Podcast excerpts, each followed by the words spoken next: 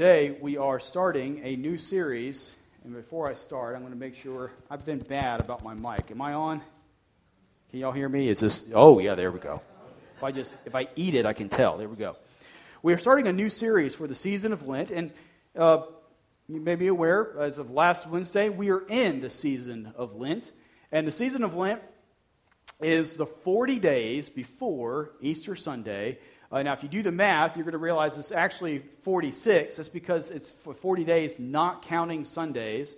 Uh, so, if there's a great debate for those of you who have given something up for Lent, uh, sometimes I get the question Does that mean that I can eat chocolate on Sundays?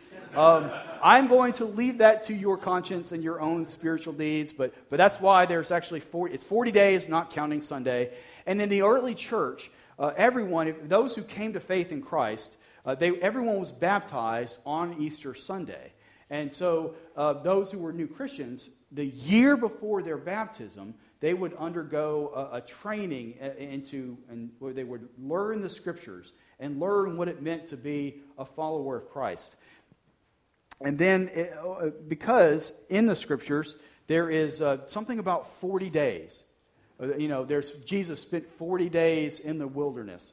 Um, actually, in for 40 years, uh, the ark was on the waters for 40 days, or the people of Israel spent 40 years in the wilderness. That's, a, that's one of those biblical numbers, 40. And so, 40 days before Easter, uh, these new people who were going to be baptized, these new Christians, they would undergo an even more intense uh, level of spiritual disciplines to prepare themselves for not only the celebration of Easter, but their own baptism. And as time went on uh, in the church, people began to realize this isn't something just for new Christians to do. This is really something that's good for everyone to do. And so uh, that's how the season of Lent kind of got started. And so it is a season in which we, uh, we engage in uh, some spiritual disciplines in a more intense way than we do normally.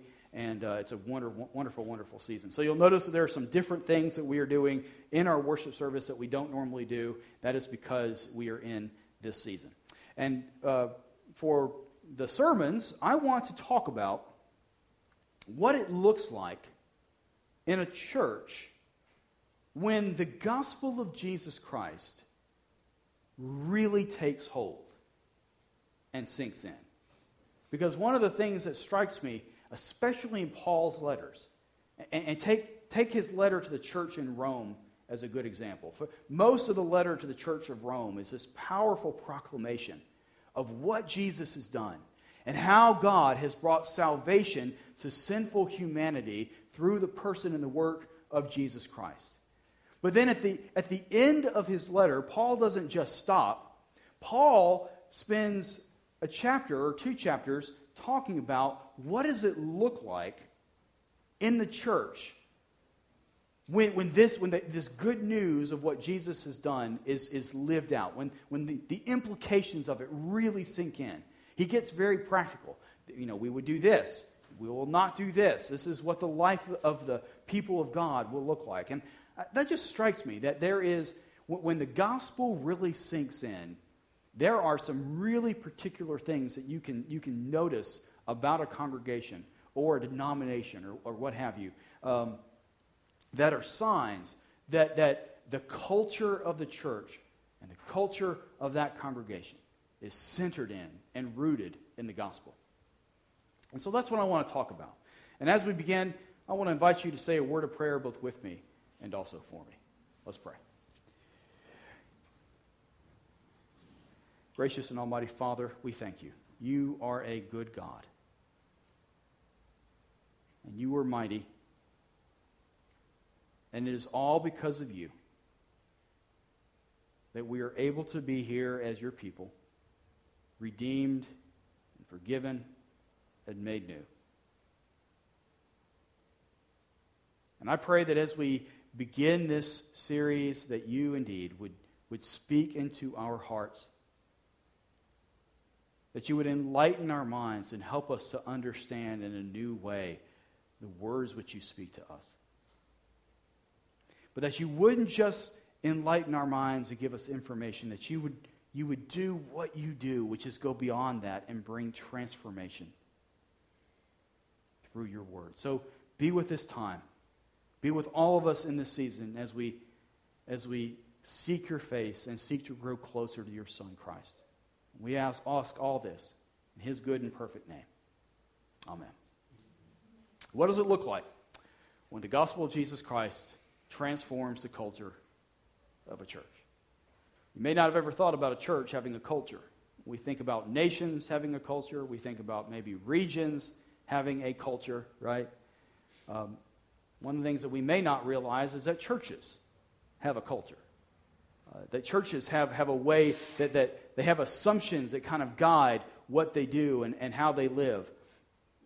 And, and so the question is what does it look like in a church where the leadership and where critical mass of the people are taken hold of by a love for reaching people for Jesus Christ, for proclaiming the good news that Christ has died and set us free from slavery to sin and set us free for, for, for obedience to Christ. What does that look like?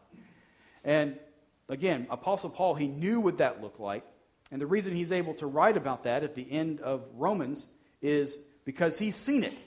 He had seen it. He, he was a church planter, and Paul, many of the churches that he wrote letters to and visited to, he had actually planted those churches. Some of those churches were planted by Paul's uh, disciples and some of the people who worked with Paul, and he would kind of take them in and, and become their pastor. And, try, and he saw what it looked like when these churches um, were, were sold out for the gospel that had come in and saved them and transformed them.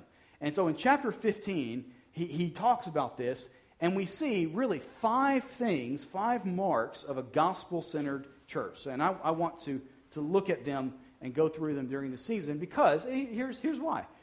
Isn't this what we want? Amen. Isn't this what we want at Highland Park? Isn't, isn't that what we want is to have uh, a, a, be, to be a congregation who is radically gospel centered in everything that we do, in everything that we say, and, and not to be centered around so many of the things. Let me just, let me just, I'm going to get to this. How many of you, I'm getting a little ahead of myself here, but how many of you, be honest, even though we're in church, you can be honest, how many of you have ever had a bad church experience? Oh, that's actually more than I was expecting. Keep, keep those hands up. Wow. Now, hopefully that wasn't here, okay? Um, so uh, we won't make you tell. Uh, but let me, I, I, I don't know this. I, I could, we could get up and we could tell our stories, and there'd be, probably be some similarities, there'd be some differences.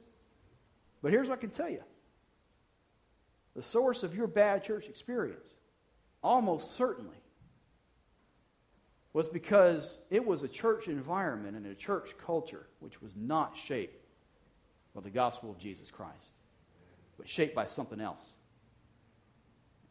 Something else can vary. Sometimes it can be you got a power block, and really the, heart of that church is they want to control things and do, you know whatever it may be, but it's not shaped by the. But they're not. It's not shaped by a great love for Jesus and what Jesus has done for us, but shaped by something else. But what what I want for my life when my days are done, I want the Lord of all creation to look down, to, to, to look at my life and say, Well done. You, you were a sinner redeemed by my grace, but you allowed that grace to seep into your heart and soul, and you were obedient. Well done, good and faithful servant.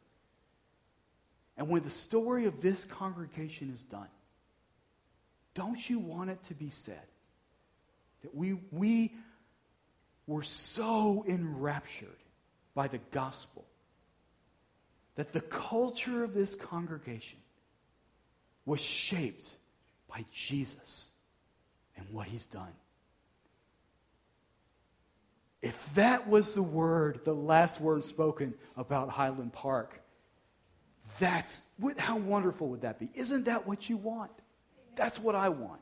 I want it true for me, and I want it true for Highland Park. So, once again, let's look at Paul's description. This is from Romans. If you've got your Bibles, you can turn with me to Romans chapter 15 and we're to pick up in verse 1. This is his description of a gospel centered church. And he words this like an encouragement. He's saying, Church in Rome, this is what a gospel centered church looks like. I want you to put this into practice. So let's just read. We read through it before. Let's read through it again. Here we go.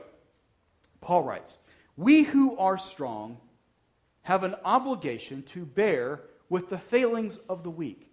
By the way, I don't think he, he means we who are strong and, and that we're the good ones, we're the righteous ones. I think what, what he's saying is we're the ones who have been upheld and strengthened by God's grace. He's glorifying God in this. Uh, we, we, we who have heard the gospel and responded, we have a, a, an obligation to bear with the failings of the weak and not to please ourselves. Let each of us please his neighbor for his good to build him up. For Christ did not please himself, but as it is written, the reproaches of those who reproach you fell on me. For whatever was written in former days, he's talking about the scriptures, and particularly the Old Testament, for whatever was written in former days was written for our instruction, that through endurance and through the encouragement of the scriptures, we might have hope. May the God of endurance and encouragement grant you to live in such harmony with one another, in accord with Christ Jesus, that together you may with one voice glorify the God and Father of our Lord Jesus Christ.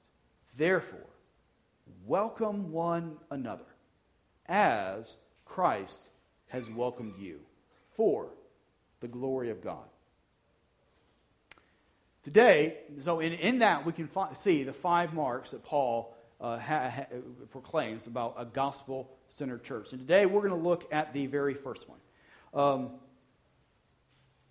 and it's, and, and again, this is where I got ahead of myself. If you had a bad church experience, it was because that culture was not healthy, and it was due more specifically to what? Selfishness. Selfishness. That was what was going on. Selfishness is, it was because of whatever, I, will be willing to bet that what caused your bad church experience was because of pride, because of self centeredness and it was present in that church or in some of the people in that church. Again, I hope it wasn't this one. I'm, I'm assuming it wasn't because you're still here, okay? Um, and you know the, what the problem is with, with pride and the problem, the problem with selfishness and the problem with self centeredness is it's one of those things that's almost impossible to see in the mirror, right? And if, I, if I'm being driven by selfishness and if I've got selfishness in my heart and it's, it's, it's controlling my decisions and what I do and what I say, uh, you can see that in me really, really clearly. But it's almost impossible for us to see in ourselves, right? That's, that's the problem. Uh, and, and so, what we need really is an outside force to come in and heal us of our selfishness because more often than not, we just don't see it in ourselves. I'll, I'll give you an example. We'll, we'll, take this is this is sort of the classic example of the bad church experience, right? And, and I might even have you raise your hands again. So the classic one is this. You are a guest at some church. Maybe you have moved into a new community and you are seeking a church home. And, and so you, you come to a church. Maybe you found it. The old days, you would have found it in the yellow pages. Right nowadays, you go and you go to Google and you Google, you know, Methodist church, hopefully uh, and you, find the church, but you, you pull in, and there's always, even if you're an extrovert, you know, there's always that anxiety when you come to a new church and you're anxious because you, you don't know where to park and you don't know where the doors are. And if you've got kids, you're not sure where the nursery is. So you got all that anxiety. And, but you fight through all that and, and you finally make your way to the worship center. And maybe you get there early because you're type A and you want to make sure, you know. And so you, you, you get in your seat and you're just kind of like, oh, you know. And, and some member of the congregation comes in, they, you know what happens, right? They walk, I, I'm, they walk up to you and they smile and they say, You're in my pew. How many of you that's happened to you? Yeah, that's, that's right. I, I, tell the years ago I was a guest preacher at my grandmother's church in Tupelo, Mississippi, and that happened to me. But I had I had fun because, like you know, halfway in the sermon, some, some nice little old member made me get up and move out of the pew. And then I got up and got to preach a sermon. And I just looked at her face, and she was, you know, she was sort of doing that. So um, it's a bad experience, isn't it? Now, when that happened to you, see, it's easy to look at that person and say, you know, you're just being selfish. But you know what? I'll bet you that person wasn't thinking that. I bet you they, they didn't walk in that worship center. They didn't look at someone sitting in their pew and say, you know what? I'm just going to be selfish today. What do you think they were thinking? I've been a member of this church for 40 years. Who does he think he is sitting in my. Doesn't he know? It's my spot. And when you've been here for 40 years, you can pick your pew. You know, or, or something. You know, they should know better. We, we always have our justifications, don't we? It's a slight at that point because selfishness is impossible to see in the mirror. And, and as much as I love, I, I love it if we had the agency as fallen human beings to be able to say, you know what, I'm selfish and I need to change that. But more often than not, it doesn't happen because we don't see it in ourselves. So it says, uh, it, here's, here's the solution. That, that kind of, of illness, and it really is an illness, isn't it? Because that'll rot away a congregation. That'll make sure you never have any guests come back, right? The cure for that is for an outside force to come in and to transform the hearts of the people. For an outside, for something, for something greater and even more powerful than our self-centeredness and our pride and our sense of obligation, our, our sense of not of, uh, of uh, you know what we're owed, rather. Something more powerful than that has to come in and clean it out.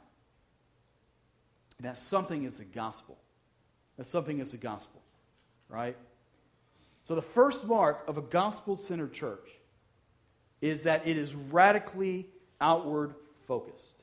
The first mark of a gospel centered church is that it's been, it has been redeemed of all selfishness. It's been redeemed. We have this, as fallen human beings, we have this tendency, everything just tends to turn inward. My rights, it's I'm owed, I need, I want, I, me, I. You know what that feels like, right? The first mark of a gospel centered church is the gospel has so transformed our hearts and our lives that that, that bending inward, begins to twist and it turns outward. And the first, so the first mark of a gospel centered church is they don't say, we want, we need, we're owed. It begins to turn to, they need. They need. They want. How, it's, it's concerned with the other. And it may be the others in the church with you. It may be in the others in the community around the church. But the concern twists from us, me, I to what does the community need? That's the mark of a gospel centered church. Here's how Paul puts it We who are strong have an obligation to bear with the failings of the weak, and not to, say it with me, please ourselves.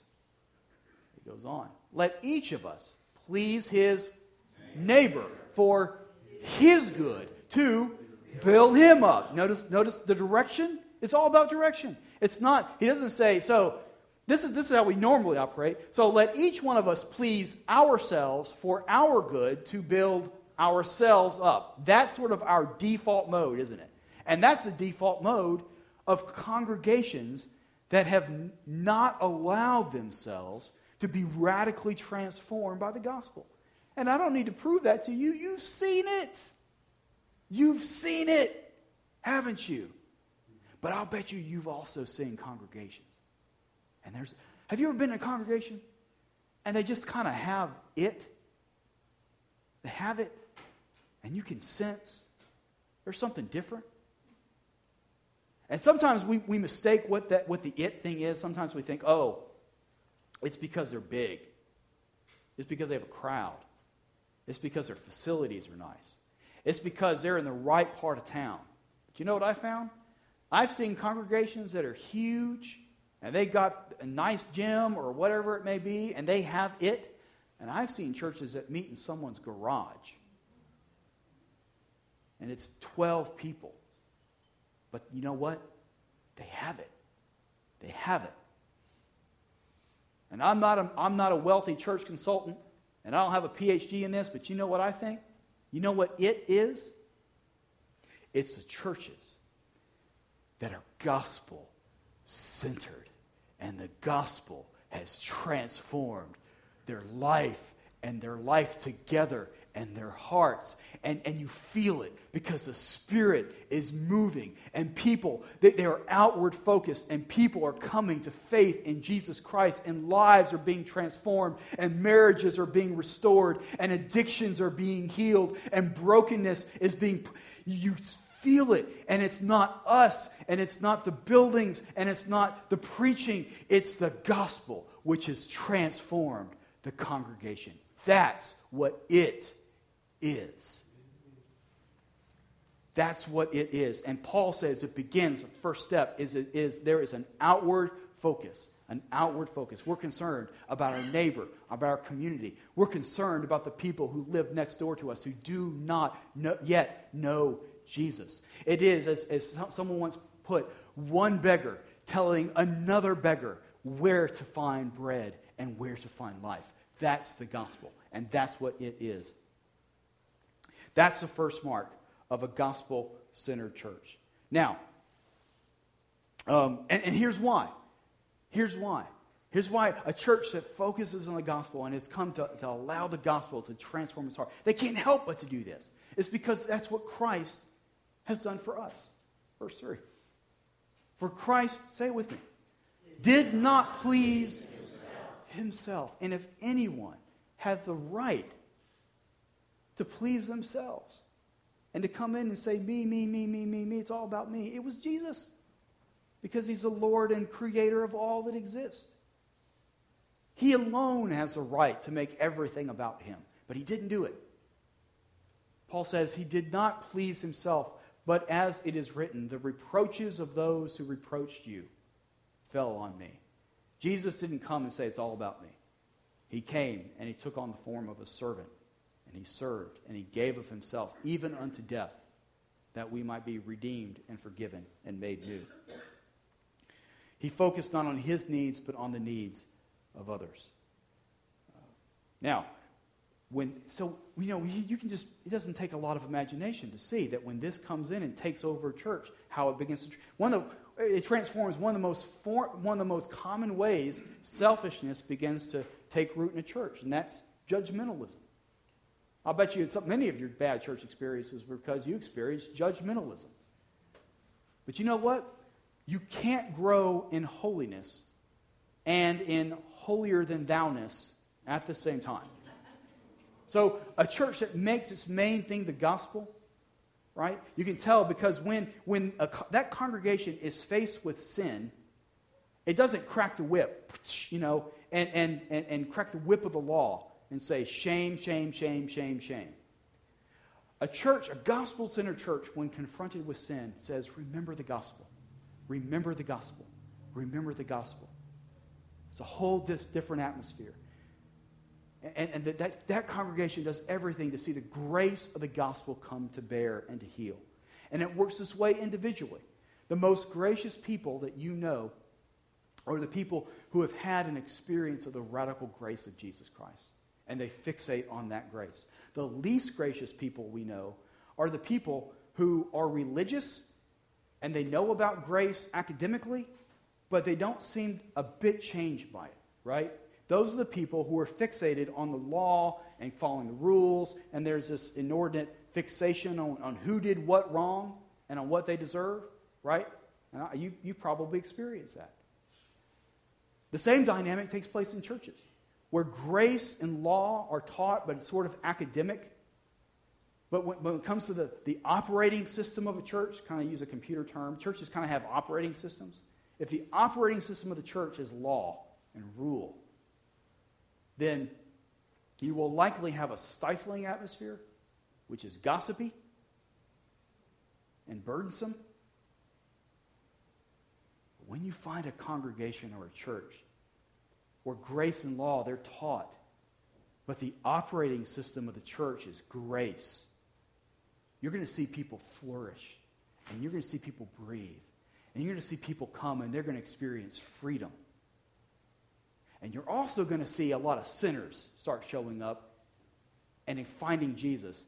And sometimes you, sometimes you see gospel centered churches as they become gospel centered, and it can create some conflict because the religious, self righteous people don't like it when the sinners start coming. Just look at Jesus' ministry, right? Because it's impossible to bask in the glorious grace of Jesus Christ and at the same time toot your own horn. It's impossible. The more we fo- focus together on the gospel of Christ, the more we walk in accordance with Him and in the harmony with one another. Gospel doctrine creates a gospel culture. Here's something else that happens the congregation the church becomes much more concerned about the community around it. Right? That's why, listen, one of the best things that y'all have done have been a part of this, this outreach team where we form, you know, the whole, the forming of the, the Ramsey Park team. And see, it's just a way that we're seeking to give ourselves away to the community and to help our community. That's what it's all about. And that's, that's why I'm thankful Susan is here to come and meet with us. And, you know, that is a, I pray that that continues because that's a mark of a gospel centered church. I pray that that would be ever more true of us. So, here's what you can do with this. I got t- two practical things that you can do with this. Number one, saturate yourself in the gospel. Saturate yourself in the gospel.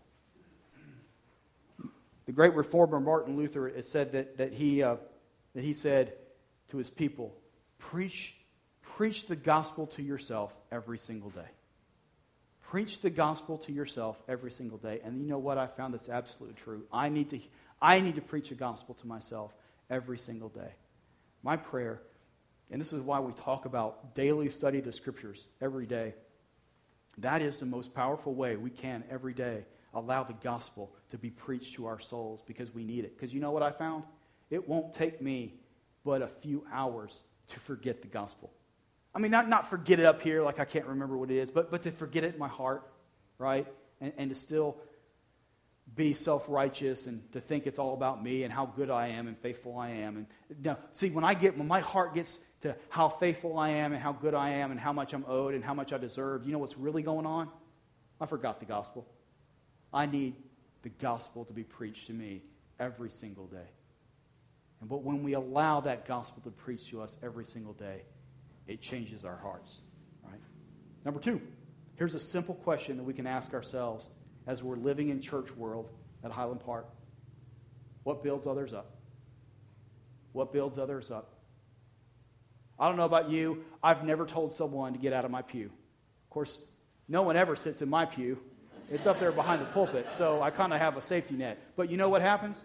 All the time in church world, we'll, we'll, have, the, we'll have something where someone kind of steps on our toes, right? Someone's, someone's in my spot. Someone took my idea. Someone, right? There, it doesn't take long live in church world because we're all human. It doesn't take long before, you know, you kind of feel that, well, how dare they? And when that creeps up, next time that creeps up, you just say, ooh. But what builds others up? Me getting mad and me getting twisted out of shape, that, that I think that builds me up. But you know what? What builds others up? Maybe I'll let him have that idea. Maybe I ought, maybe I ought to serve rather than demand I be served. What builds others up? Because being outward focused and focused on others and caring for our community, that's the big sign that the culture of our church is a gospel centered culture. Amen? Amen? Amen. Let's pray. Father, thank you. We thank you for the good news of Jesus Christ. And this is real easy for me to stand up here and to talk about it. And I pray that that wouldn't be where all this ends. I pray that you would give your Holy Spirit upon us abundantly. And that you would do a mighty work in our hearts and a mighty work in our congregation. And at the end of our story would be said of Highland Park that we were church defined by the good news of Jesus. So, Father, give each one of us and give us as a congregation as a whole the wisdom to know how we are to respond to this great word of Paul that you gave to him so many years ago. And give us then the courage to act and respond and obey. And we ask all this in Christ's good and perfect name. Amen.